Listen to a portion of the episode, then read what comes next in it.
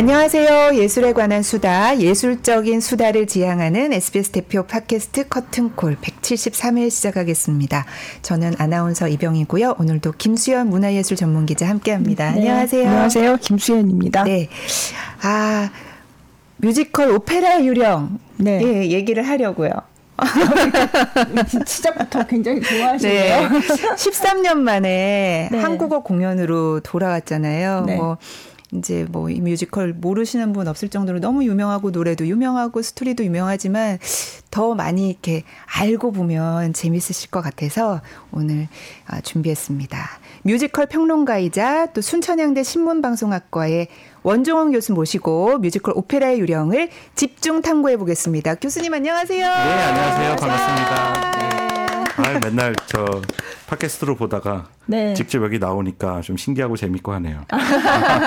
예전에도 한번 나오신 적이 아, 있으세요? 아, 예, 근데 이 공간은 아니었었고요. 아, 네, 네. 예, 조금 다른 공간이었던 기억이 납니다. 공간이죠. 저는 네. 처음 뵙는 것 같습니다. 아, 네. 맞아요. 그때는 이병희 아나운서가 있을 때가 음, 아니었나 봐요. 네. 네. 네. 다시 나와주셔서 감사합니다. 아, 예. 불러주셔서 감사합니다. 먼저 어, 직접 자기소개 한번 부탁드릴게요. 예, 우리나라의 뮤지컬 평론가라는 직업이 처음 제가 쓰기 시작한 명칭이었고요. 어, 여러 작품들 보다 재미있게 유익하게 즐거 즐기실 수 있도록 화두를 던지는 작업이 이제 평론가들이 하는 작업이거든요. 어, 그래서 열심히 활동하고 있습니다. 네. 네. 네. 저는 사실 원종원 교수님이랑 굉장히 오래된 인연이에요. 어, 네. 얼마나요? 20년이 넘었죠. 아, 근데 그게 뮤지컬 오페라 유령이 시작이었어요. 어. 네. 그러니까 오페라 유령이 한국어 공연을 처음으로 했던 때, 그 직전에 네. 이제 브로드웨이에 하고 있는 오페라 유령을 취재하러 갔었거든요. 네. 근데 그 출장길에 같이 가셨어요. 어. 네. 와, 근데 또 이제 오늘. 네, 그래서 그 옛날 오페라 유령 그 뉴욕 출장 같이 갔던. 네. 그 멤버들 그 옛날 얘기를 한번 다시 되살려보자 음. 추억을 되살려보자 약간 그런 의미도 있었어요 아, 모신 게 네. 네. 네.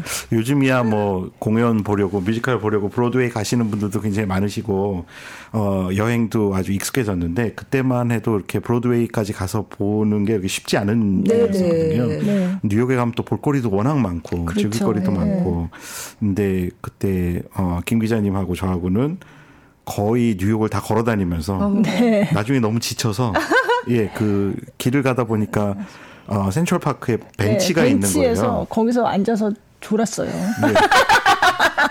너무 피곤해서. 아, 네. 네. 네. 계속 그 어두운 데 가서 공연 보고 예, 하다가 근데 조, 잠이 완전히 든 건 아니고요. 네. 예, 얼, 설포 잠이 들어 있는. 네. 예. 그러니까 사람들이 지나가다가 저 아시아 사람들 뭐야 저기서 졸고 있어 얘기를 한, 그 귀에 들리는데 눈을 못 뜨겠던. 예, 너무 피곤해서 그 기억이 그때 납니다. 그때 뭐야 하고 있는데 눈 뜨면 또 되게 쑥스럽잖아요. 그냥 이제 잠든 척, 네, 모르는 네. 척 이렇게. 어. 그러니까 그런 추억이 있는데 이게 이제 다 오페라 유령과 연관이 돼 있는 거예요. 그때도 그걸 보러 가신 거였네요. 그렇죠. 네, 아. 네. 워낙 집중을 하고 공연을 보니까요. 워낙 어, 공연장 가 보면 어둡잖아요. 네. 네. 그 오페라 유령도 보면 그런 얘기가 나옵니다. 유령이 얼굴이 반쪽이 괴물이거든요. 음. 그래서 밝은 곳을 굉장히 싫어해요. 네. 예, 늘 어두운 곳에 가 있죠. 근데 네. 사실 한 가지 감각이 지워지면 다른 감각에 아주 예민해지거든요. 음. 그래서 그 자신의 음악은 이 시선 혹은 뭐 시야로부터 자유로운 음. 예술의 세계다 이런 얘기를 네, 하는데 네, 어 음. 그런 체험을 공연장에 가서 그 어두운 곳에 집중해서 막 공연을 보다 보니까 공연 보고 나오면은 이제 거의 지는 거죠. 예.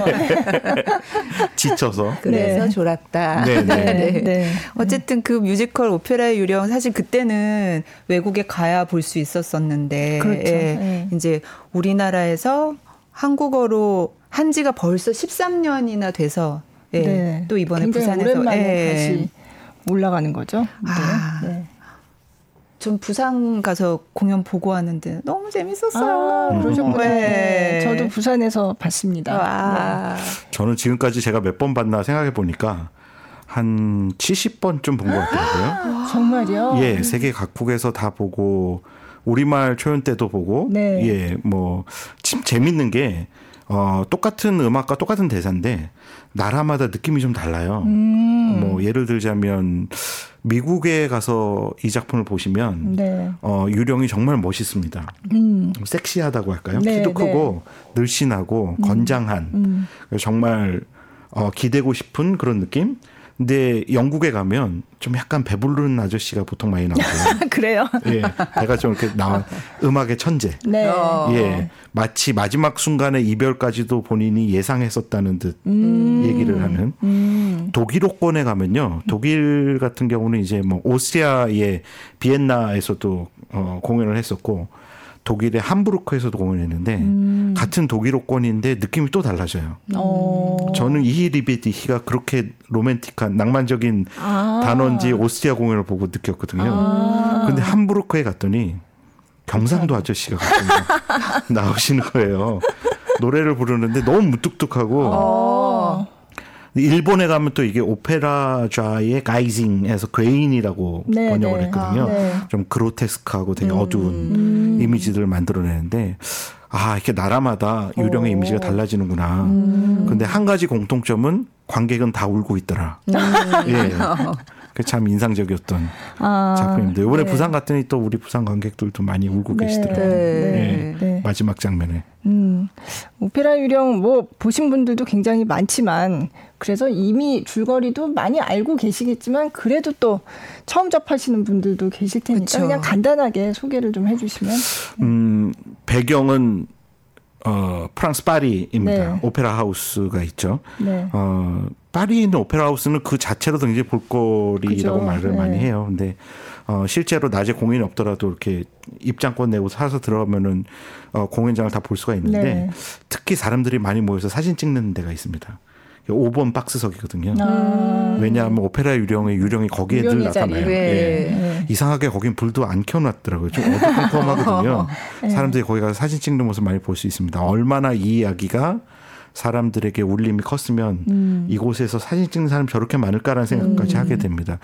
어, 오페라 하우스 지하에 정체를 알 수 없는 어떤 사내가 하나 있는 거죠. 네. 어디서 왔는지도 모르고 어디 사는지도 모릅니다. 근데 이 사람 어, 늘 하얀 오페라 가면을 쓰고 다녀요. 좀 신출 귀모란 인물이기도 그렇죠. 합니다. 그런데 이 사람 사실은 음악의 천재예요. 예, 아리따운 오페라 가수 크리스틴을 납치해 와서 자신의 음악적 영감을 전수해 주고요. 네. 어, 그 과정에서 이 여인을 사랑하게 됩니다. 근데 이 여인 사실 사랑하는 연인은 따로 있었죠. 귀족이었던 네. 라울 자작인데요. 네. 과연 이 사랑 이야기 어떻게 결말로 이어지게 될까? 네. 어, 흥미진진하게 아마 무대에 어. 만나실 수 있을 것 같습니다. 궁금해서 어떻게 보셨으면서 왜 이러세요? 근데 아. 정말 오페라 유령은 저한테도 무슨 뮤지컬의 대명사 같은 작품이었어요. 네. 네. 그래서 저는 이제 학교 다닐 때 그냥 공부하고 이럴 때 그 영화 음악 프로그램이 있었는데 음. 그날 영화 음악 프로그램의 특집이 이 오페라 유령이 브로드웨이로 처음 가서 거기서 개막을 했는데 그게 엄청난 화제가 됐다라고 얘기를 하면서 이 오페라 유령의 주요 넘버들을 쫙 들려줬어요. 네. 이 오페라 유령은 굉장히 얘기만 들어도 너무 환상적인 그쵸. 거잖아요. 음. 네. 네. 그래서 그냥 완전 쏙 빠져가지고 음. 그게 음반이 나와 있었어요. 그래서 그때 두 장짜리 LP 음반을 당장 사와가지고 거기 보면 그 이제 뮤지컬 넘버에 가사가 다 적혀 네. 있거든요. 네. 그래서 그걸 보느라고 제가 공부를 안 했어요. 그래서 영어 공부, 영어 공부. 영어 공부 맞아요. 그래서 진짜 모르는 단어가 많이 나왔거든요. 음. 그 보면 제가 그래서 이 오페라 유령 뮤지컬을 보기도 전에 제가 이 넘버를 거의 외웠었어요. 아. 그거를. 그래서 뭐 pay homage to music 이런 말 네, 있잖아요. 네, 이런 이 음악에 여기 오면은 여기, 여기서는 모두가 다 음악의 경의를 표해야 되고 뭐 음. 뭐 이런 그리고 뭐 무슨 미로를 지나서 뭐 이런 단어들 그런 거를 열심히 사전을 찾아가면서 그렇게 공부를 했던 네. 기억이 있습니다. 그래서 아. 그냥 제 상상 속에서 음. 음. 근데 그 LP 그 표지에 약간의 화보가 있기는 했어요. 그러니까 너무 궁금한 거죠. 네. 일단 이미지만 봐도 너무 근사한데 이게 실제로 막 움직인 내 눈앞에서 움직이는 그런 공연으로 네네. 이렇게 보여지면 얼마나 좋을까 음. 그렇게 생각을 했는데 그러고 한참 뒤에 그때 아니에요. 사실 아. 그때가 처음이 아니었고요. 아, 그래요? 그 몇 년 전에 제가 홍콩에서 오페라 유령을 한다는 소식을 듣고 그때는 회사를 들어간 다음이었는데 휴가 때 그래서 홍콩을 그걸 보러 갔었어요. 그걸 보러 갔는데 너무 웃긴 거는 제가 그때 너무 피곤해서 하루 종일 그 앞에 무슨 관광 이런 거를 하다가 네. 그게 무슨 그거 오페라 유령도 보고 관광도 하는 패키지 프로그램을 제가 어디서 아, 찾아가지고 간 네. 거였거든요. 근데 너무 피곤해가지고 정작 거기 가서는 설마 졸았어요. 그렇게 꿈에 그리던 어, 거였는데 그래서 막 이렇게 유령이 저기 왜 호수로 막 이렇게 데리고 예. 가잖아요 처음에 그래서 막 그 웅장한 음악이 막 울려 퍼지고 그런데 제가 존 거예요 거기서 그러다 어디서 깼냐면 이게 크리스틴이 별로 많이 자진 네. 않았어요. 크리스틴도 잠이 들잖아요. 거기서. 근데 그때 저도 잠이 들었어요. 하나가 됐네. 네, 네. 크리스틴이 거기서 잠이 들었다가 딱 뭔가 아 근데 이 팬텀이 거기서 지하에서 뭔가 이상한 모자 같은 걸 쓰고 어, 맞아. 빠, 그죠 그죠. 예, 예. 그거 막 이렇게 예. 작곡을 예, 하고 있잖아요. 거기서 깼어요. 잠깐 졸았다가 음. 거기서 깨서 펑펑 하고 하는데 아, 그래서 막 자괴감을 느끼면서 내가 이걸 보려고 여기까지 왔는데 내가 어떻게 잘 싫다, 어, 네, 막 정말 정말 이게 뭐지 나의 첫사랑 정말 이 뮤지컬을 보려고 왔는데 여기서까지 이렇게 잠을 잘 수가 있나 아. 근데 그렇게 길게 자진 않았나 봐요. 네. 네. 아니 근데 아까 저기 교수님이랑 잠깐 네. 이제 저도 시카고에서 한번 런던에서 한번 봤는데 물론 네. 좀 시간이 오래 전이긴 하지만 그때 봤을 때보다 이번에 전 한국어 공연을 처음 봤거든요. 네. 그래서 너무 좋더라 그 얘기를 드렸더니 아마 거기서는 그렇죠. 그러니까 거의 예 런던이나 뉴욕에 가시면 네. 그 저녁에 공연하는 시간이 우리로 치면 한 새벽 4시에서 5시쯤 그죠. 네. 아무리 강철 체력을 갖고 계신 분도 네. 딥슬립 그러니까 가장 깊이 잠드는 시간이에요. 근데 네. 그거를 뮤지컬을 더군다나 아주 어려운 영어 표현이 등장하는 작품이다 보니까요. 그쵸. 음, 네. 주무시는 분이 꽤 많이 그죠. 계세요. 근데 그러니까. 이번에 한국 공연도 이제 굉장히 오랜만에 또 올려졌는데 이게 좋은 게 우리말로 하잖아요. 맞아요. 네. 다 알아듣잖아요. 맞아요. 예. 네. 그러니까 감동이 훨씬 아, 크더라고요. 그렇죠. 음. 네. 그래서 진짜 사실 영어 표현 중에 좀 이해 안 가는 부분도 좀 있거든요. 맞아요. 뭐 예를 네. 들어서 어, 유령을 만날 때는 꼭 손을 눈높이에 들고 있으라고 그래요. 네, 네. Your hands at the level of your eyes라는 표현이 늘 네. 등장하는데 네. 이거는 그냥 활자로만 보면 무슨 뜻인지 잘못 알아듣는 거예요. 근데 네. 그게 무슨 뜻이냐면 유령이 늘 푼잡 라쏘라고 해서 이 올, 마법의, 마법의 올감이, 올감이. 음. 이걸로 사람을 죽이거든요. 목졸라서. 근데 손을 이렇게 눈높이로 들고 있으면 올가미가 네. 씌워지지 않는 거예요. 그죠. 음. 손도 같이 올가미에 있으니까. 야. 그래서 만날 때마다 이러고 돌아다니라는 거거든요. 네. 예. 근데 이거를 음악만 듣고 그죠. 영어로만 들었을 때는 무슨 말인지 이해를 네, 못 네. 하겠는 거죠. 네. 어, 아니면 뭐 유령이 보낸 쪽지가 있는데 PTO라는 표현이 등장합니다. 네. P.T.O. 뭐였죠? 그러니까 이게 어떤 분은 이게 무슨 뜻인지 몰라가지고 네. 그럼 무슨 post box 뭐 이런 뜻 아니냐 아, 우편함 네, 뭐 네. 그게 아니고요. 네. please turn over의 약자예요. 아. 뒷장 계속. 음. 아. 네, 그럼 이게 메모를 읽고 있다가 아. PTO 그러면 이렇게 딱 뒤집어 아. 보거든요. 아, 예, 예. 네. 그래서 그런 표현들을 실제로 무대에 가서 보면 네. 그걸 이제 하나씩 캐치를 해내니까 음. 오 저게 그거였네라고 생각하면서 너무 재밌어 하는데 우리말 공연은 그게 이제 다 보이는 거죠. 그죠, 네. 예. 준비하지 않고 가도 다 보이기 때문에 어, 가신 분들이 더 많이 감동하고 좋아하신 네. 것 같아요. 네. 음. 맞아요. 예. 하여간 그래서 그 오페라의 유령은 사실 제가 교수님 뵀을 때 교수님 그때 이미 책을 한 권 내셨었어요. 첫 아마 거의 첫 책이었을 것 같은데 음, 그 뒤에 많이 쓰셨지만 거기에도 이제 오페라 유령 얘기가 굉장히 중요하게 나오거든요. 네. 요즘 거기 패러디돼서 많이 나옵니다. 제가 아. 좀 제목을 자극적으로 붙였거든요. 네, 훔치라고. 예, 뮤지컬 티켓 없으면 훔쳐라. 없으면 훔치라고. 어. 요즘에 인터넷 가시면 무슨 콘서트 티켓 없으면 훔쳐라. 네, 영화 티켓 없으면 훔쳐라. 네, 패러디 돼서 많이 나오더라고요. 네, 예. 그때 그렇게 아. 원조. 원조. 네. 네. 음. 그래서 어쨌든 어 저는 그래서 두 번째가 이제 뉴욕 공연 두 음. 번째였죠. 음. 네. 그때는 이제 안 졸았어요.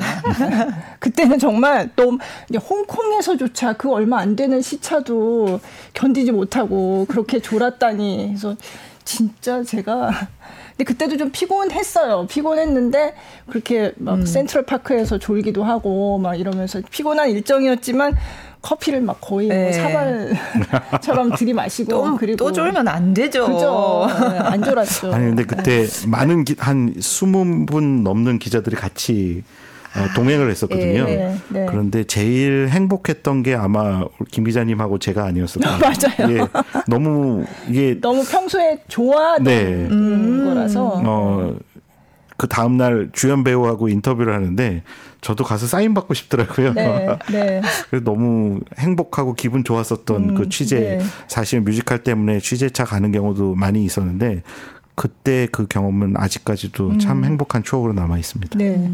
저도 약간 그때 꿈 같았거든요. 네. 제가 학생 때부터 그렇게 좋아하던 뮤지컬이고 그러니까요.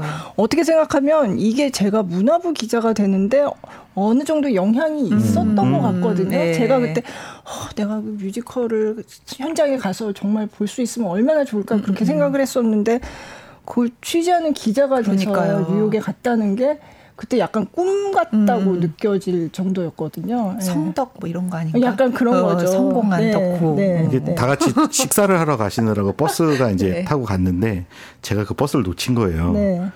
그래서 저 혼자 이제 떨어져 나갔는데 저는 어 옳다구나 너무 잘 됐다. 밥이야 뭐 예, 네. 집에서 또 먹으면 되지 돌아가서 네.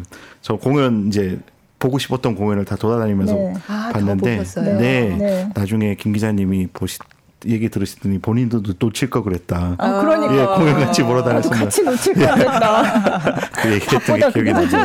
네. 이러면서. 그래도 아. 그때도 정말 많은 작품 봤지만 늘 오페라 유령이 최고였던 것 같습니다. 음, 그러니까요. 음.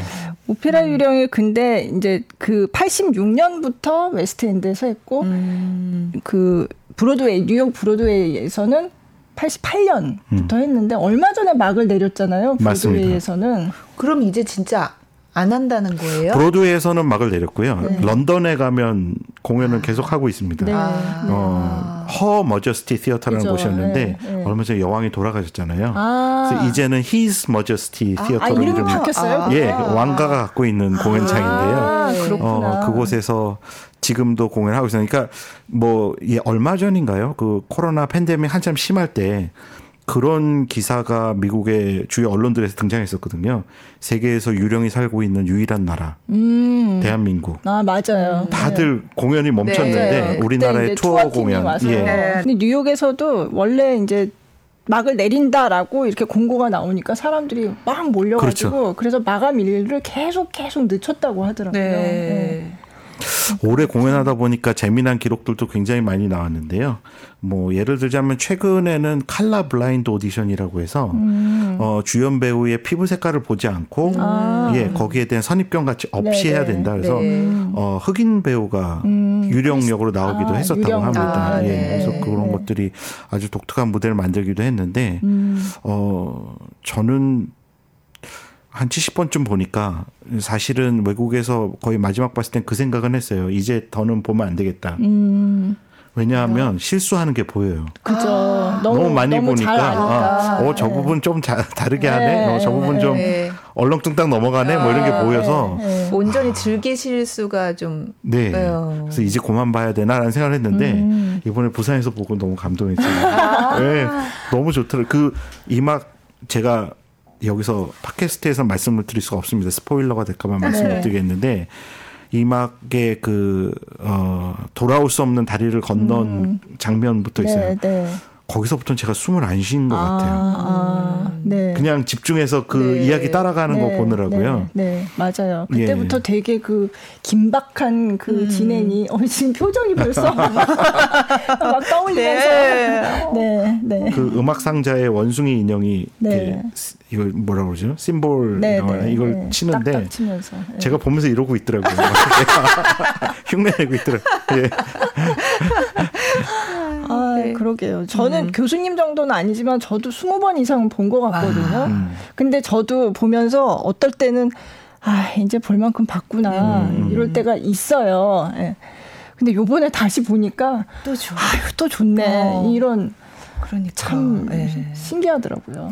근데 제작사가 좀 노력을 많이 하신 것 같아요. 그러니까 뭐 음. 우리말 공연도 올려줬고 투어 공연도 올렸었는데 저는 이번 올려지고 있는 버전만큼 생동감 있게 샹들리에가 아, 떨어지는 네. 걸 처음 봤어요. 네. 예. 아 맞습니다. 샹들리에 맞아. 장면이 진짜 오 아슬아슬해 정말. 네. 저기 위에서 그냥 네. 쫙 떨어지는데 예전에는 떨어지는 각도가 무대로 떨어졌거든요. 네. 그러니까 그 나한테 떨어진다는 느낌보다는 맞아요. 아무리 정 가운데 네, 앉아 있어도 네, 네. 아 저게 그냥 이렇게 특수 장치를 연결해서 음, 그렇게 음. 가는구나 했는데 이번 무대는 맞아요. 정말 머리로 예, 다 떨어져서 다시 객석으로 날아가더라고요. 그래서 야, 이 좀 내가 착각을 했나 이런 생각이 들어서 제작사 그 관계자한테 여쭤봤더니 어, 그거 눈치챘냐고 음. 얘기하시더라고요. 이렇게 어. 장치를 따로 달아서 아. 더 실감나게 만들었다고 합니다. 아. 그 떨어지는 각도부터 다르더라고요. 네. 네. 그러니까 뮤지컬이 늘 명당이 있거든요. 음. 예를 들어서 음, 라이언 킹은 복도 쪽에 앉아라. 아, 네. 예. 막 오니까. 예, 네. 그래야지 더 즐길 수 있고. 네. 예, 뭐 어, 레베카는 1층 뒤쪽 가운데 쪽이 좋다. 음. 나중에 불타오르는 장면 같은 거 한꺼번에 보기가 음. 좋은데 아. 이번에는 확실히 오페라 유령은 저는 예 샹들레 밑에 앉아라. 네. 네. 예. 확 느껴지게요. 네, 네. 네. 그러니까. 지금은 음. 이제 부산에 드림 시어터에서 하고 네, 있지만 네. 이제 서울에 오면 또 서울은 조금 그게 달라질 것 같기도 그러니까요, 하고 이제 극장마다 따라서. 조금씩 다르니까. 음. 예. 근데 어쨌든 어 이번에 그 부산 드림 시어터에서의 그 샹들리에는 진짜 실감 났어요. 네. 예, 예. 제가 이때까지 봤던 거랑 비교해도 굉장히 음.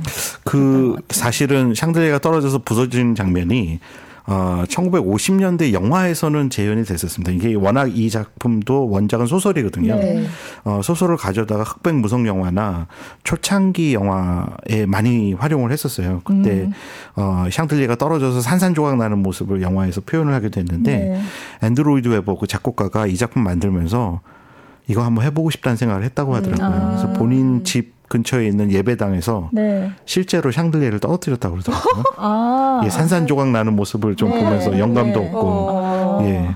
음. 어, 그래서 그런지 무대에서 그 특수 효과가 음. 정말 실감나게 음. 등장을 합니다. 그 외국 공연 중에서는 뭐 이렇게 확실하게 확 뭐 특별한 그런 거 기억나는 건 없으세요? 어, 지금 우리말로 공연하는 부분들을 하고요. 세트는 거의 대동소이합니다. 음. 물론 약간 다른 부분도 있기는 있어요. 뭐 예를 들자면 어, 촛대가 무대 스테이지 바닥에서 솟아오르느냐 음. 아니면은 양쪽 포켓에서 나오느냐 나오느냐 예 아, 아니면 네. 이제 뭐 어, 유령이 크리스틴을 데리고 사실은 지하 세계로 내려가거든요 네, 네. 네. 그 뉴욕이나 런던에서 보시면 무대 가운데 무슨 지하로 내려가는 계단 같은 게 음. 있어가지고 내려가는 음. 모습이 등장을 하게 되는데 음, 네. 어, 우리말 무대는 그런 거는 등장하지는 않고요. 네. 왜 그러냐 하면 그런 무대 장치 하려면 무대 바닥을 다 음. 뜯어버려야 돼요. 음. 예, 그러니까 그거는 음. 그야말로 뭐 몇 년씩 몇십 네. 년씩 네. 공연을 하는 곳에서는 할 수가 있는데 아. 어, 하지만 이번 무대 같은 경우 저는 어, 어떤 부분들 특히 특수 효과가 등장하는 부분들 일막 마지막 장면에 보면 이것도 스포일러가 될 것 같아서 정확하게 말씀은 못 드리겠는데 네. 동상 뒤에 숨어 있던 유령이 나오는 아, 장면이 있어요. 네. 어 정말 시간 납니다. 네. 정말 시간 납니다. 네. 모르시는 분은 아마 거기 깜짝 놀라, 놀라실 네, 거예요. 네, 예. 네. 그 거기 힘들었겠다 유령. 유령이 계속 뭐 어디 이렇게 그죠? 있다가 또쑥 예, 나오고 힘들 것 같아요. 어, 네. 여기저기 많이 돌아다니면서. 네. 제가 사실은 약간 고소공포증이 있거든요. 음. 근데 그런 거 보면 약간 아찔하고 어두운 예, 예. 예. 그런 생각이 들긴 하는데 네. 어, 그 정도 박수 받는 음, 그 직업이라면 네. 그거 참고 해야 되지 않나 하게 됩니다. 네. 그럼 이쯤에서 월드 투어 영상 네, 네. 네 영상을 한번 네. 이건 그냥 월드 투어 월드 영상이요? 예, 영상입니다. 아, 네. 그 약간 하이라이트 장면 예, 모아놓은 예, 예. 네, 짧은 영상인데 그거부터 보시죠.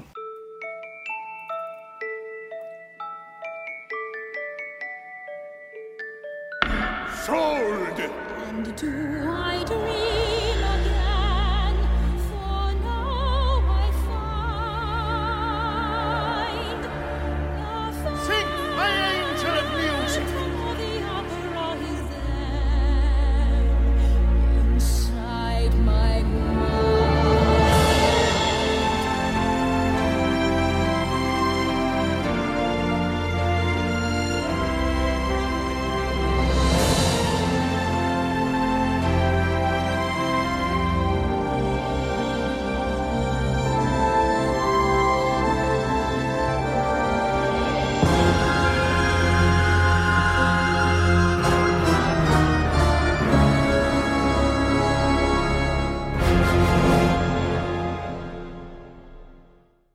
네, 월드 투어 영상 보셨습니다.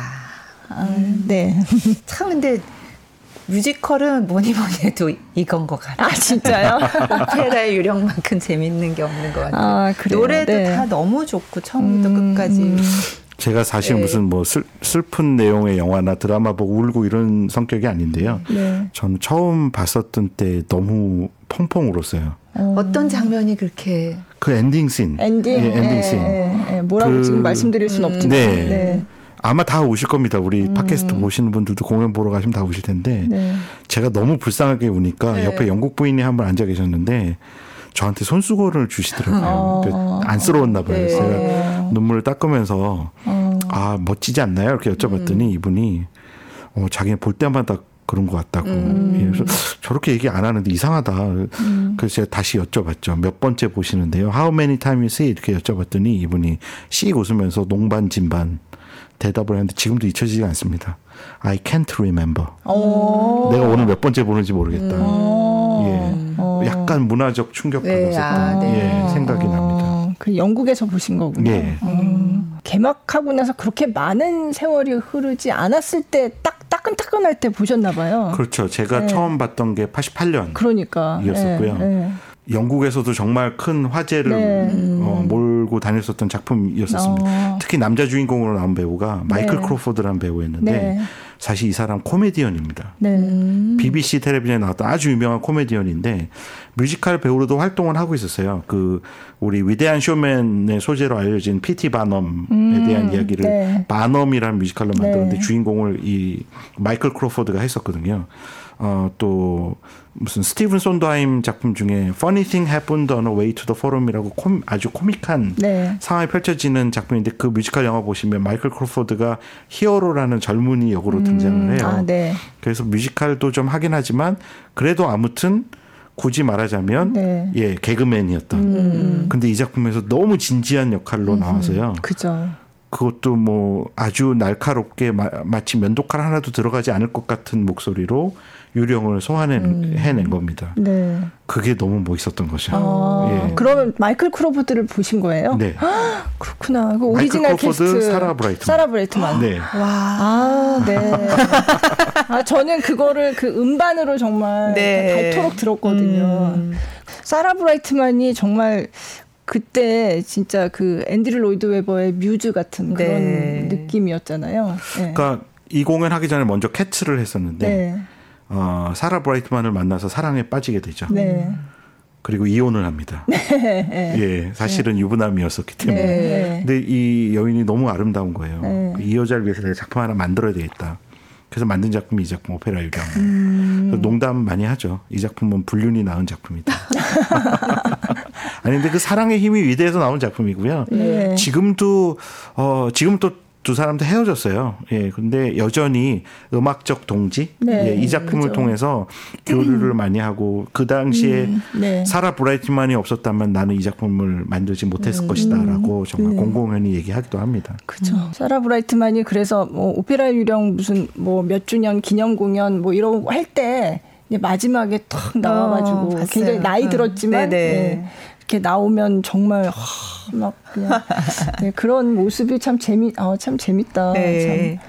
이게 네, 늘 네. 재밌는 게요. 네. 오페라 유령은 오페라 유령만의 독특한 일들이 많이 벌어지는데요. 음. 우리나라 초연 당시에 유령을 찾지 못해서 맞아요. 정말 고생을 많이 했거든요. 네. 아, 제가 들었는데 외국인 유령이 대기하고 있었대요. 아 혹시 네 결국 한국에서 유령을 찾지 못하면 음. 외국인이라도 열심히 어. 이제 한국어를 열심히 한국어를 아, 아 한국어로 해야 되니까 네, 한국어로 해야 되니까 그래서 진짜 그 그것까지 데뷔를 했었다고 아, 들었어요. 네. 네. 그런데 앙상블 뽑는 오디션을 이제 마지막에 펼치는데 한 네. 친구가 노래를 기가 막히게 음. 그래서 막 야 빨리 유령 악보 가져와 봐 그래서 음, 시켰었거든요. 음. 근데 그 음악을 소화를 하는 음. 야 드디어 찾았다 유령 음. 찾았다 한국 유령은 저 친구가 하면 된다. 네. 윤영석이라는 분이 있어요. 예, 그 당시 네. 추계대 졸업했어도 성악가였었는데. 네.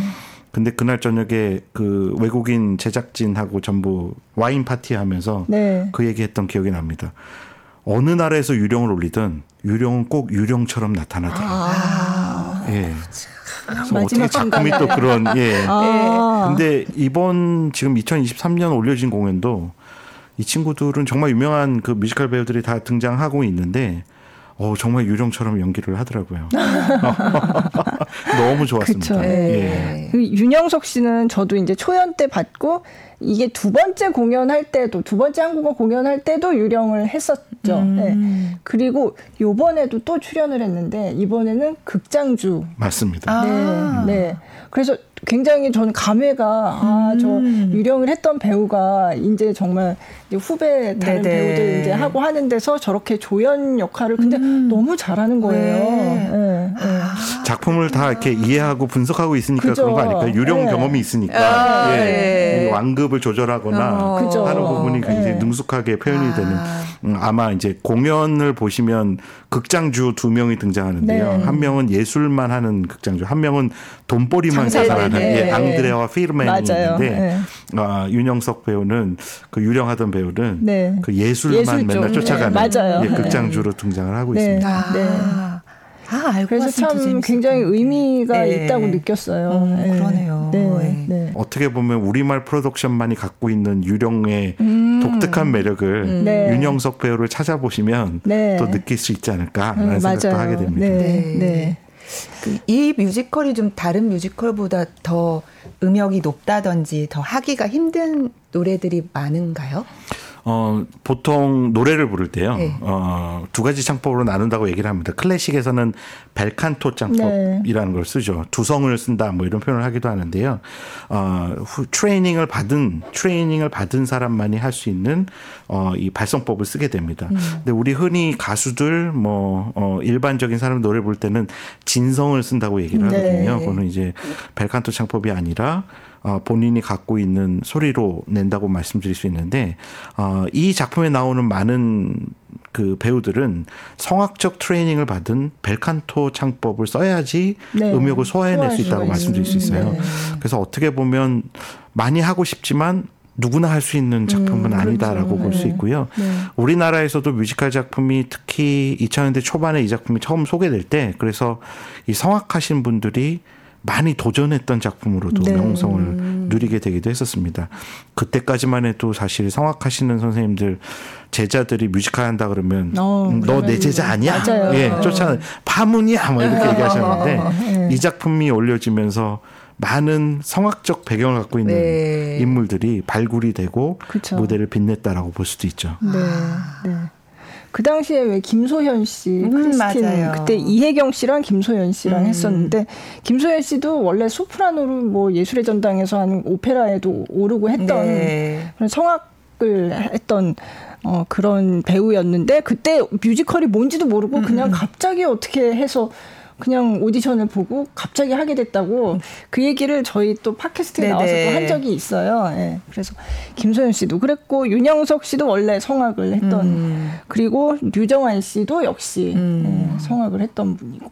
예.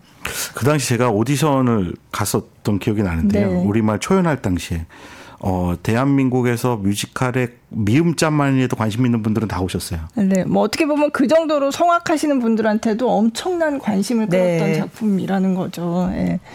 그래서 음. 그때 그리고 이게 제목에 그 오페라가 들어가 있잖아요.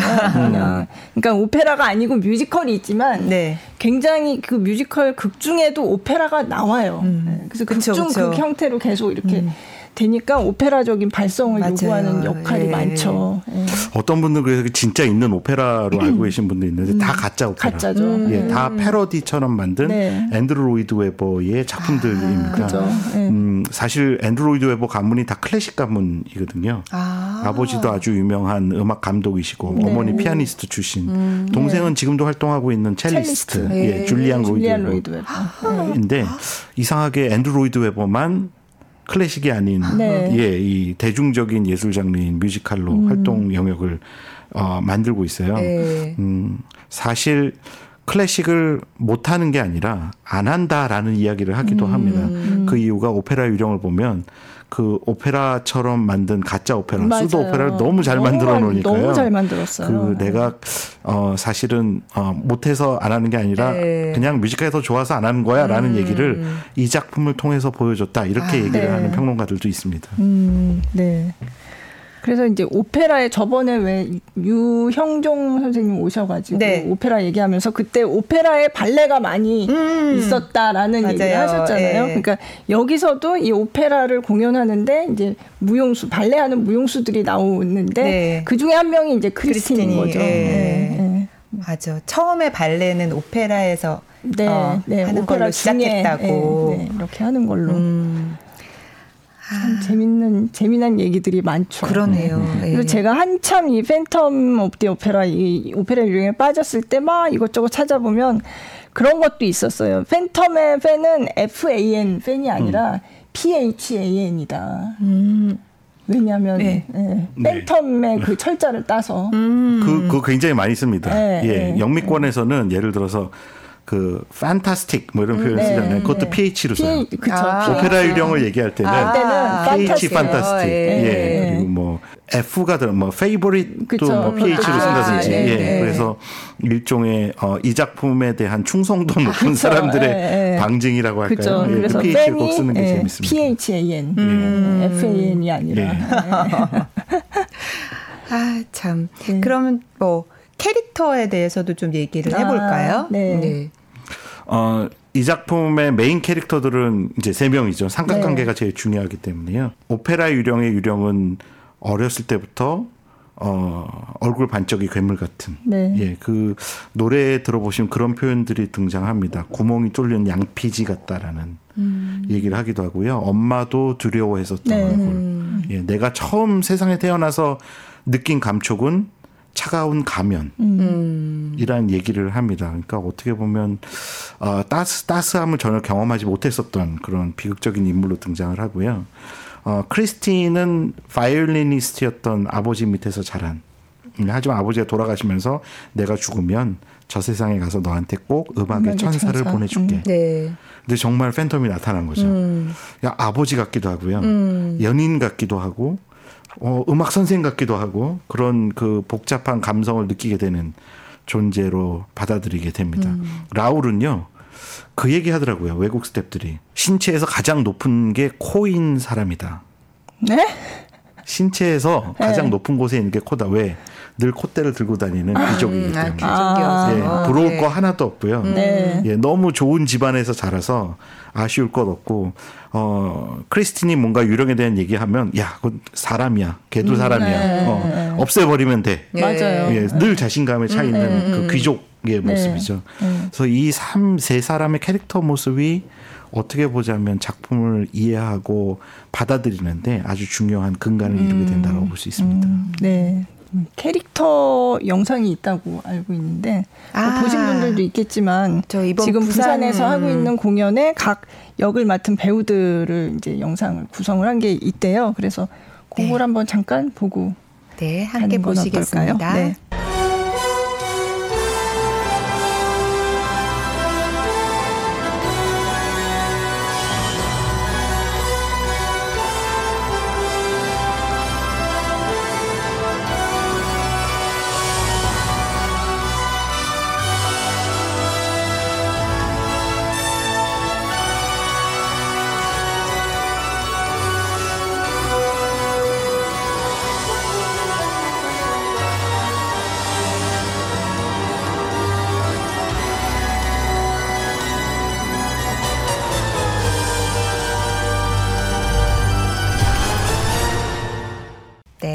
부산 공연의 배우들. 네, 네. 네. 또 이제 배우들이 다르니까 그 배우들마다 또 이렇게 그렇죠. 특징이 있어서 네, 네. 이 배우 저 배우 다 보고 싶은데 그냥 티켓 구하기가 아, 네. 저도 쉽지가 않습니다. 저도 한 유령 한 명밖에 못 봤습니다. 네. 또 서울에서는 또 최재림 씨가 또 맞아요. 합류하니까 네. 또 그러니까 지금 조승우, 김주택, 전동석 이렇게 네. 세 명이 유령을 하고 있고 크리스티는 손지수, 송은혜. 네. 그리고 라울은, 라울은 송원근, 황건아. 네네. 네. 그 조합 맞춰서 보시면 어, 그치, 한 세네 번은 봐야 된다. 나오는데요. 얘기가 그죠? 예. 네. 저는 오. 근데 조승우 씨는 사실 한국 어 오페라 유령 초연 때 원래 라오를 할 뻔했어요. 아. 네. 근데 할 뻔, 그러니까 못했죠. 아, 하지 못했고 영화 스케줄 때문에. 예, 네. 근데 어, 그 영화 라울로 나왔으면 네. 아마 네. 조승우의 시대가 조금 일찍 열리지 않았을까라는 네. 생각을 하는 네. 애호가들도 네. 많이 있습니다. 그죠. 아 그때는 네. 아직 뮤지컬 시작하기 전이었어요? 아니요 뮤지컬을 하기는 했는데. 음. 이제 요즘처럼 이렇게 그쵸. 어, 네. 그러니까 사실 90년대까지만 해도 뮤지컬은 배고픈 무대 예술이라고 생각을 했거든요. 무대에 서 있다가 영화에 나가거나 방송에 나가면 네가 예술을 버리고 돈을 선택했구나. 아. 음. 변절자. 뭐 이런 얘기를 음. 들었었던 시절이었어요. 근데 사실 오페라 유령은 그런 선입견을 전부 깨뜨린 작품입니다. 음. 예. 그, 그 당시 블록버스터 영화 서너 편 만드는 예산을 들여서 만들었고요. 네. 매출은 한 7개월 공연 만에 그 훨씬 상회하는 네. 어, 매출을 기록을 했으니까요. 음, 네. 음, 처음에 이 작품이 어떻게 보면 그래서 우리나라 뮤지컬계의 하나의 이정표를 맞아요. 세운 작품입니다. 네. 이, 이, 이 작품 이후에 아, 뮤지컬도 제대로 만들면 돈 많이 들여서 완성도 높게 좋은 배우들 써서 네. 만들면 이거 돈 벌 수 있는 음. 문화산업 장르라는 인식을 음. 갖게 됐고요. 그쵸. 그 이후 거의 우후죽순처럼 음. 우리나라의 대형 뮤지컬이 소개가 되는 시장에 확 장을 가져온 네. 네. 어, 그런 기념비적 작품이라고 볼수 음. 있습니다. 음. 저도 지금 생각나는데 그때 제가 마침 그때 또 문화부에 있을 때라서 이 초연을 취재를 했었는데 그 당시에 공연을 뭘 취재를 한다 그러면 아 저희 리허설 하는데 프레스 리허설 하는데 오세요. 그러면 이제 리허설을 이제 처음부터 끝까지 이렇게 쭉 하면 그걸 음. 가서 찍고 그랬는데 제 기억에는 이 오페라 유령 때 요즘 말로는 press call 혹은 media call이라고 부르는 그 어떤 그 이제 언론을 상대로 한 발표회 형식을 처음으로 음. 이제 외국에서 하는 것 같은 네네. 그런 형식을 처음으로 도입을 한 거예요. 음. 그래서 갔더니 이제 굉장히 딱 정해진 몇 장면을 차례에 딱 맞춰가지고 네. 요 장면은 어떤 장면입니다. 이렇게 음. 하고 딱 보여주고 그리고 또그 그 다음 음. 장면, 네, 요 장면은 어떤 장면입니다. 이런 형식의 네. 그 프레스콜을 그때 제가 처음 봤어요. 와. 그러니까 그게 그런 프레스콜을 이제 이게 오페라 유령 외국에서 들여온 거였으니까 그런 외국에서 하는 그런 음. 형식을 처음 한국에서도 그렇게 도입을 했던 걸로 제가 네. 기억이 되고요. 그때 제작 발표에도 아주 성대하게 했던 걸로 음. 기억이 나고 또 하나는 이제 LG 아트 센터라는 공연장이 그때 생긴 지 얼마 안 된 공연장이었거든요.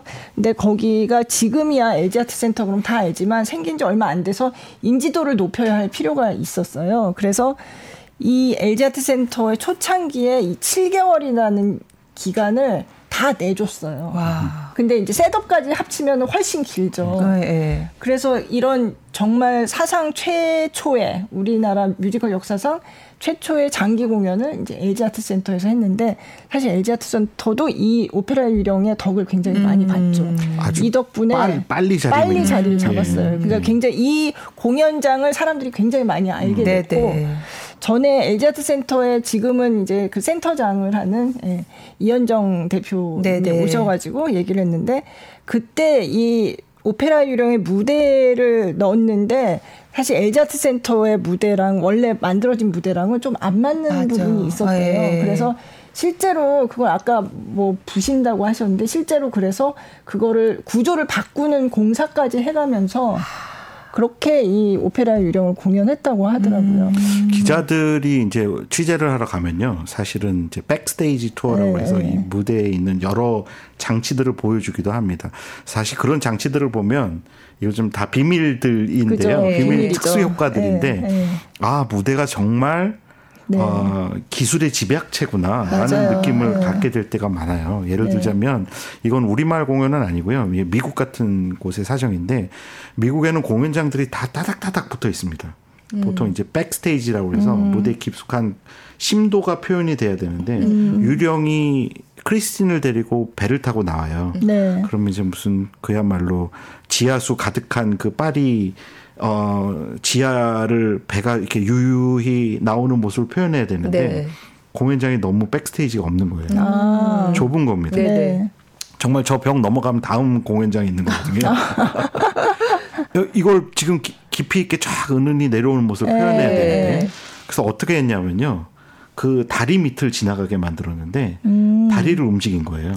아. 그러니까 배는 객석으로 오고 네. 다리는 객석부터 멀어지고 아. 그러면 실제로 시각적인 효과가 두 배로 네. 느껴지게 되거든요. 아. 그걸 보면서 식으로. 아 이게 무대라는 공간이 그냥 단순히 열려 있는 공간이 예. 아니라 어, 인간이 갖고 있는 모든 지식과 지혜와 음, 음. 아이디어와 예, 그 음. 고민과 이걸 네. 다 집약시켜서 아. 어, 관객들에게 전달을 해주는 장치들이구나. 음. 거대한 하나의 큰 장치구나. 네. 그런 느낌을 받았던 적이 있어요. 보통 그래서 이제 기자분들 오시면 그런 비밀들을 하나씩 음. 살짝 보여드릴 때도 있고 음. 어떤 건 절대 안 가르쳐 주는 것도 있고. 어, 그렇죠. 네. 네. 판타지를 그렇죠. 예, 깰 수는 네. 없다. 네. 전 그래서 아직도 미녀와 야수에서 그 야수가 하늘에 올라서 빙글빙글 돌다가 왕자님이 돼서 내려오는데 아, 모르죠. 그걸 모르겠어요. 어떻게 되는 건지. 예, 어떻게 네. 어떻게 했는지 나중에 들어보니까 데이비드 카퍼필드 마술팀이 만든 특수 효과라고 아. 하더라고요. 아. 예. 오페라의 유령도 그런 면에서 본다면 약간 그런 그렇죠. 거울 안에 들어 뭐 그런 것도 그렇고 예. 네. 좀 약간 뭐. 마술적인 느낌을 그렇죠. 주는 그런 네. 사라 장면이 있죠. 어. 다리에서 떨어지는 라울이 네. 이렇게 소리 없이 저 밑바닥까지 떨어지는 것 같은 느낌이 음, 든다든지 음, 하는 네, 것들 네. 예, 하나 하나가 사실 세심하고 세밀한 배려가 있는 음. 장면들이다라고 볼 수 있습니다. 음. 음. 참 이게 그러니까 몇 년이 된 거예요? 지금 86년에 처음 시작했다고 시작했으니까 지금 40년이 다 돼가는 37년 그죠? 네. 우와. 재밌는 건 브로드웨이에서 가장 오래 공연한 작품의 신화를 타이틀을 갖고 있었어요. 그죠. 오페라 네. 유령이었거든요. 네. 근데 그 전에는 캐츠였었습니다. 아, 예. 네. 둘다 같은 작곡가가 네. 썼는데. 네. 앤드류 로이드 웨버가. 그래서 네. 오페라 유령이 캐츠의 기록을 깨는 날 음. 오페라 유령을 보러 간 사람들은 제일 먼저 만난 게 고양이들이었대요. 고양이 한 세 마리가 나와서 네. 지휘봉을 갖고 막 갖고 놀다가 네. 이 지휘봉을 음악 감독한테 건네주면 오페라 유령이 시작되는 아, 주 별난 예, 이벤트를 했다는 예. 기록이 아, 있습니다. 아, 너무 재밌네요. 같은 작곡가 작품이니까 아마 그런. 할수 있지 않았을까. 네, 그렇죠. 네. 다른 작곡가였으면 좀 힘들겠죠. 네. 네. 아, 근데 어쩜 그렇게 노래들을 그렇게 아름답고 그냥 하나같이 안 좋은 음악이 없잖아요. 아니, 어떤 너무, 노래를 음, 제일 좋아하세요? 그냥 다, 다 좋던데. 음. 뭘, 그냥 모든 장면이 다 좋아서, 어, 왜뭘 네. 이렇게 딱 찝을 수가 없는데. 그야말로 PHAN 팬이 됐어요. 네. 맞아요. PHAN. 네, 네, 네. 넘버들 얘기도 좀 해주세요. 음, 음악이 정말 좋죠. 예. 그, 노래를 좋아하시는 분들이 사실은 관객들마다 어떤 노래가 제일 좋냐 물어보면 다 답변이 다른 네. 것도 참 인상적인 작품이기도 합니다. Wishing You Were Somehow Here Again이라는 그 네. 그 여자 크리스틴이 아빠 무덤에서 부르는 음, 노래 네. 좋아하시는 분도 정말 많고요. 맞아요. 음. 또 어, 유령이 자기 음악을 소개하는 장면이 있어요. 네. 밤의 음악, 음. Music of the Night. 아, 네네. 예. 왜냐하면 얼굴 반쪽이 괴물이니까 음. 늘 어두운 데만 있는데 나의 음악은 그런 어, 밤이 오는데 음. 밤이 내리는데 빛이 아무리 찬란해도 밤이 오는 걸 어떻게 막어? 나의 음악은 그런 음악이야. 음. 라고 설명을 해주는 장면이 등장합니다. 그 음악이요. 원래 앤드류 로이드 웨버가 사라 브라이트만 생일 선물로 만들었던 음악이에요. 예, 그래서 생일 선물에 줬는데 네. 나중에 내가 갖다 좀 쓸게 그러고 작품에서 또 쓰지 않았나 그런 생각도 하게 되고요. 또 저는 개인적으로 좋아하는 거는 이막 피날레, 음, 예, 그 Point of No Return. Point of No Return. 예, 아, 진짜 어, 정말 중독성이 강한 그죠. 예 음악인데요. 음 사실. 뮤지컬 감상하는 좋은 방법 중에 하나가 음악을 통해서 보는 겁니다. 네. 예, 음악을 가사까지 볼 필요는 없고 선율만 좀 몇 번 반복해서 들어도 그렇죠. 그 익숙해진 선율이 무대에서 펼쳐지는 게 너무 신비한 음, 체험이 맞아요. 되고요. 네. 공연을 보, 보자마자 바로 음악을 듣는 방법도 좋은데 네. 그럼 음악을 들으면 방금 전에 봤던 무대가 막 머리에서 펼쳐집니다. 그렇죠. 그렇죠. 음. 음. 공연 보고 나면 음반 사는 분 그래서 정말 많고요. 음. 네. 하얀 가면이야 뭐 말할 나위 없죠. 요즘엔 기념품 가게에서 팔기도 하던데 음. 제가 처음 봤을 때는 구할 수가 없어서 제가 그 지역 시장도 막 돌아다니면서 아, 그러셨어요? 예. 기억이 납니다. 포스터를 보시면 이 얼굴을 가득 메우는 가면으로 되어 있어요. 네, 아, 이거요, 네. 이거. 네, 네. 네. 그런데 실제로 공연을 보시면 반만 반만 그렇죠. 가리고 있습니다. 네, 예. 맞아요. 그래서 네.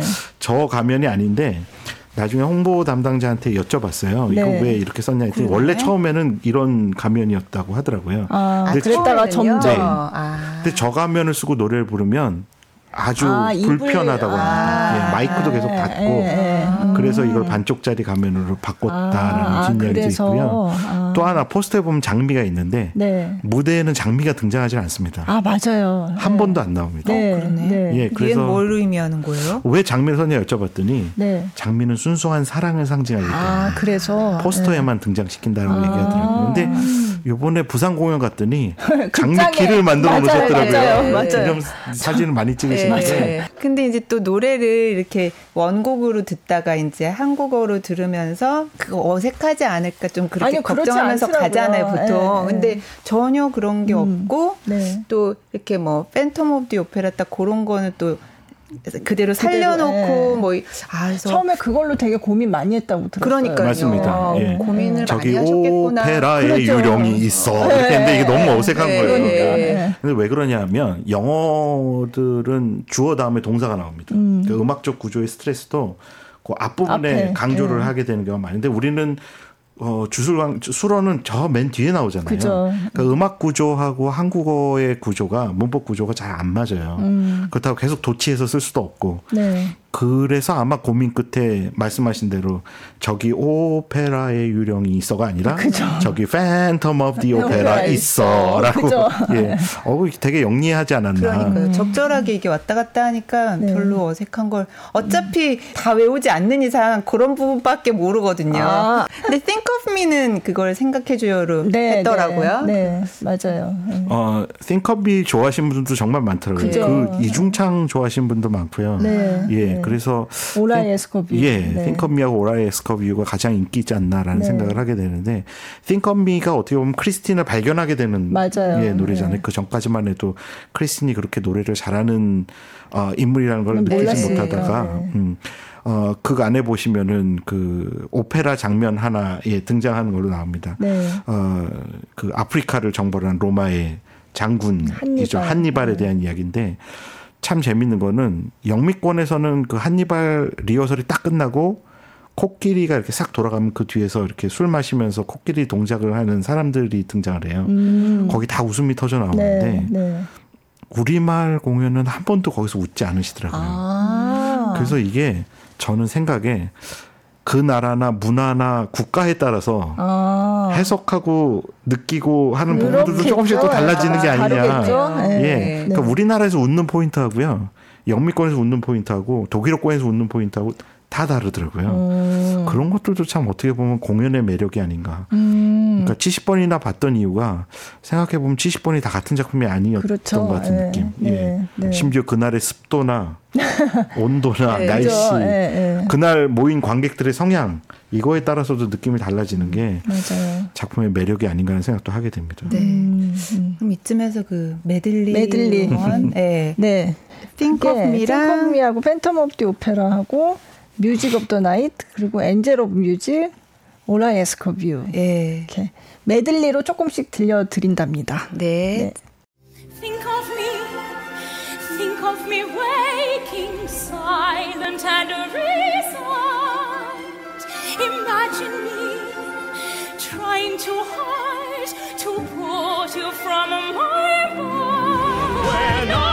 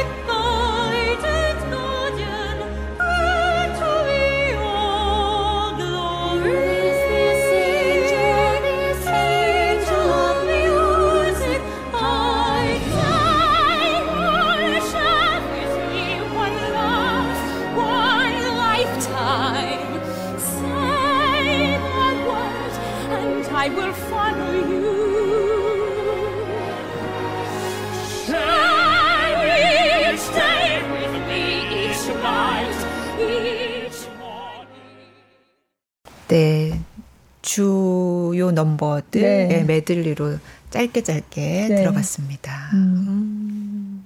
음. 너무 좋습니다. 네. 음. 지금 이제 부산에서 아직 공연을 하고 있는데 네. 서울 공연을 이제 여름에 하잖아요. 네. 근데 진짜 기대가 뭐 엄청난 것 같더라고요. 근데 티켓 구하기가 이미 아주 힘들다는 소문이 그러, 그러게요. 예. 네. 하, 없던데요?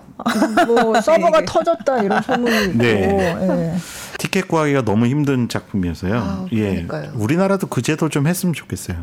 캔슬 티켓. 음, 예. 음. 이건 뭐 비행기표 같은 것들도 캔슬되면 이렇게 사가고 네, 그러는데. 네. 줄도 한번 서 있으면 옛날 생각도 나지 않을까. 아. 예. 근데 그런 분들 가끔 계세요. 이렇게 표는 구할 수 없고 네. 음악은 너무 좋고 음. 로비에 가서 그냥 앉아서 아, 예, 책, 책 읽으면서 예, 문 음. 넘어 들리는 소리 잠깐 아, 네. 근데 그럴 정도로 중독성 있는 작품 중에 하나가 이 작품이라고 볼 수 있죠. 네. 사실 앤드류 로이드 웨버의 작품 아까 뭐 캣츠도 말씀하셨지만 이런 이제 오페라 유령이나 이런 앤드류 로이드 웨버의 뮤지컬들이 어떤 뮤지컬 사에서 차지하는 그런 위상을 좀 얘기를 음. 해주시면 좋을 것 어, 같아요. 사실은 1970년대까지만 해도 미국의 브로드웨이가 네. risky business 혹은 shaky business라는 얘기를 했었어요. 어. 왜 그러냐면 처음 뮤지컬이 인기를 누렸을 때는 정말 뮤지컬이 최고의 인기 황금기를 누렸었거든요. 네. 그런데 텔레비전이 등장을 했죠. 음. 예, 영화가 나오고 네. 뉴스컬처 뭐 음. 예를 들자면 엘비스 프레슬리도 나오고요. 비틀즈 젊은이들 거기에 열광하고. 그죠. 그러니까 네. 이 뮤지컬이 사실은 아, 70년대가 되면 그래서 관객 수가 급격하게 줄어들게 됩니다. 네. 근데 명맥이 끊긴 건 아니고요. 네. 어떻게 하면 브라운관하고도 경쟁하고 음. 빅스크린 영화와도 경쟁하고 음. 젊은이들의 문화와도 경쟁을 할 수 있는가에 대한 고민들을 많이 했고요. 그래서 어 시장 규모는 작아졌지만 굉장히 실험적이고 도전적인 작품들이 그 시기에 많이 등장. 굳이 당신이 10만 원에 가까운 돈을 들여서 음. 시간을 할애해서 공연장을 가게끔 하는 작품들이 등장했거든요. 네. 근데 그럼에도 불구하고 어쨌든 어 관객들의 절대적인 수가 줄어들었기 때문에 음 역사 기록들을 찾아보시면 그때 브로드웨이에 있는 극장 절반 가량이 문을 닫았다는 기록들도 네. 나옵니다. 근데 그런 흔들리는 위기의 비즈니스를 구해낸 게 사실은 오페라 유령이었었어요. 네. 음, 음. 다시 사람들이 관객들이 몰려가기 시작했고요. 그래서 이런 부류의 작품들을 볼거리가 아주 많고 네. 예, 그 어, 그날 밤 저녁에 공연 보러 가서 절대 후회하지 않는 작품이다. 음. 블록버스터 뮤지컬 네. 이런 표현들을 네. 쓰기 시작했고요. 어, 그 그런 블록버스터 뮤지컬 화려한 볼거리, 수려한 음악 재밌는 이야기, 뭐 본전 생각 하나도 안 나게 하는 그런 부류의 작품에 가장 앞서갔던 인물이 바로 앤드루, 로이드, 로이드 웨버. 였다 네. 지금은 영국에서는 앤드루 로이드 웨버 이름을 부를 때 그냥 부르면 안 되고요. 네. 언론에서도 꼭 L O R D라는 호칭을 앞에 붙입니다. 어...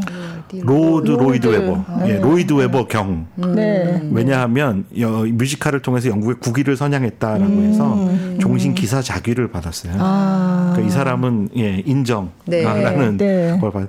뭐 우리 참 BTS 같은. 음. 네. 어쨌든 정말, 그래서 예. 최고 정도의 예. 그쵸. 예. 국가를 아, 국가의 위상을 높인 인물이다라는 음, 네. 걸 인정받았던 작곡가다라고 그러니까, 볼수 있습니다. 네. 미국의 토니상에서도 뮤지컬 평생 공로상을 받았고 음.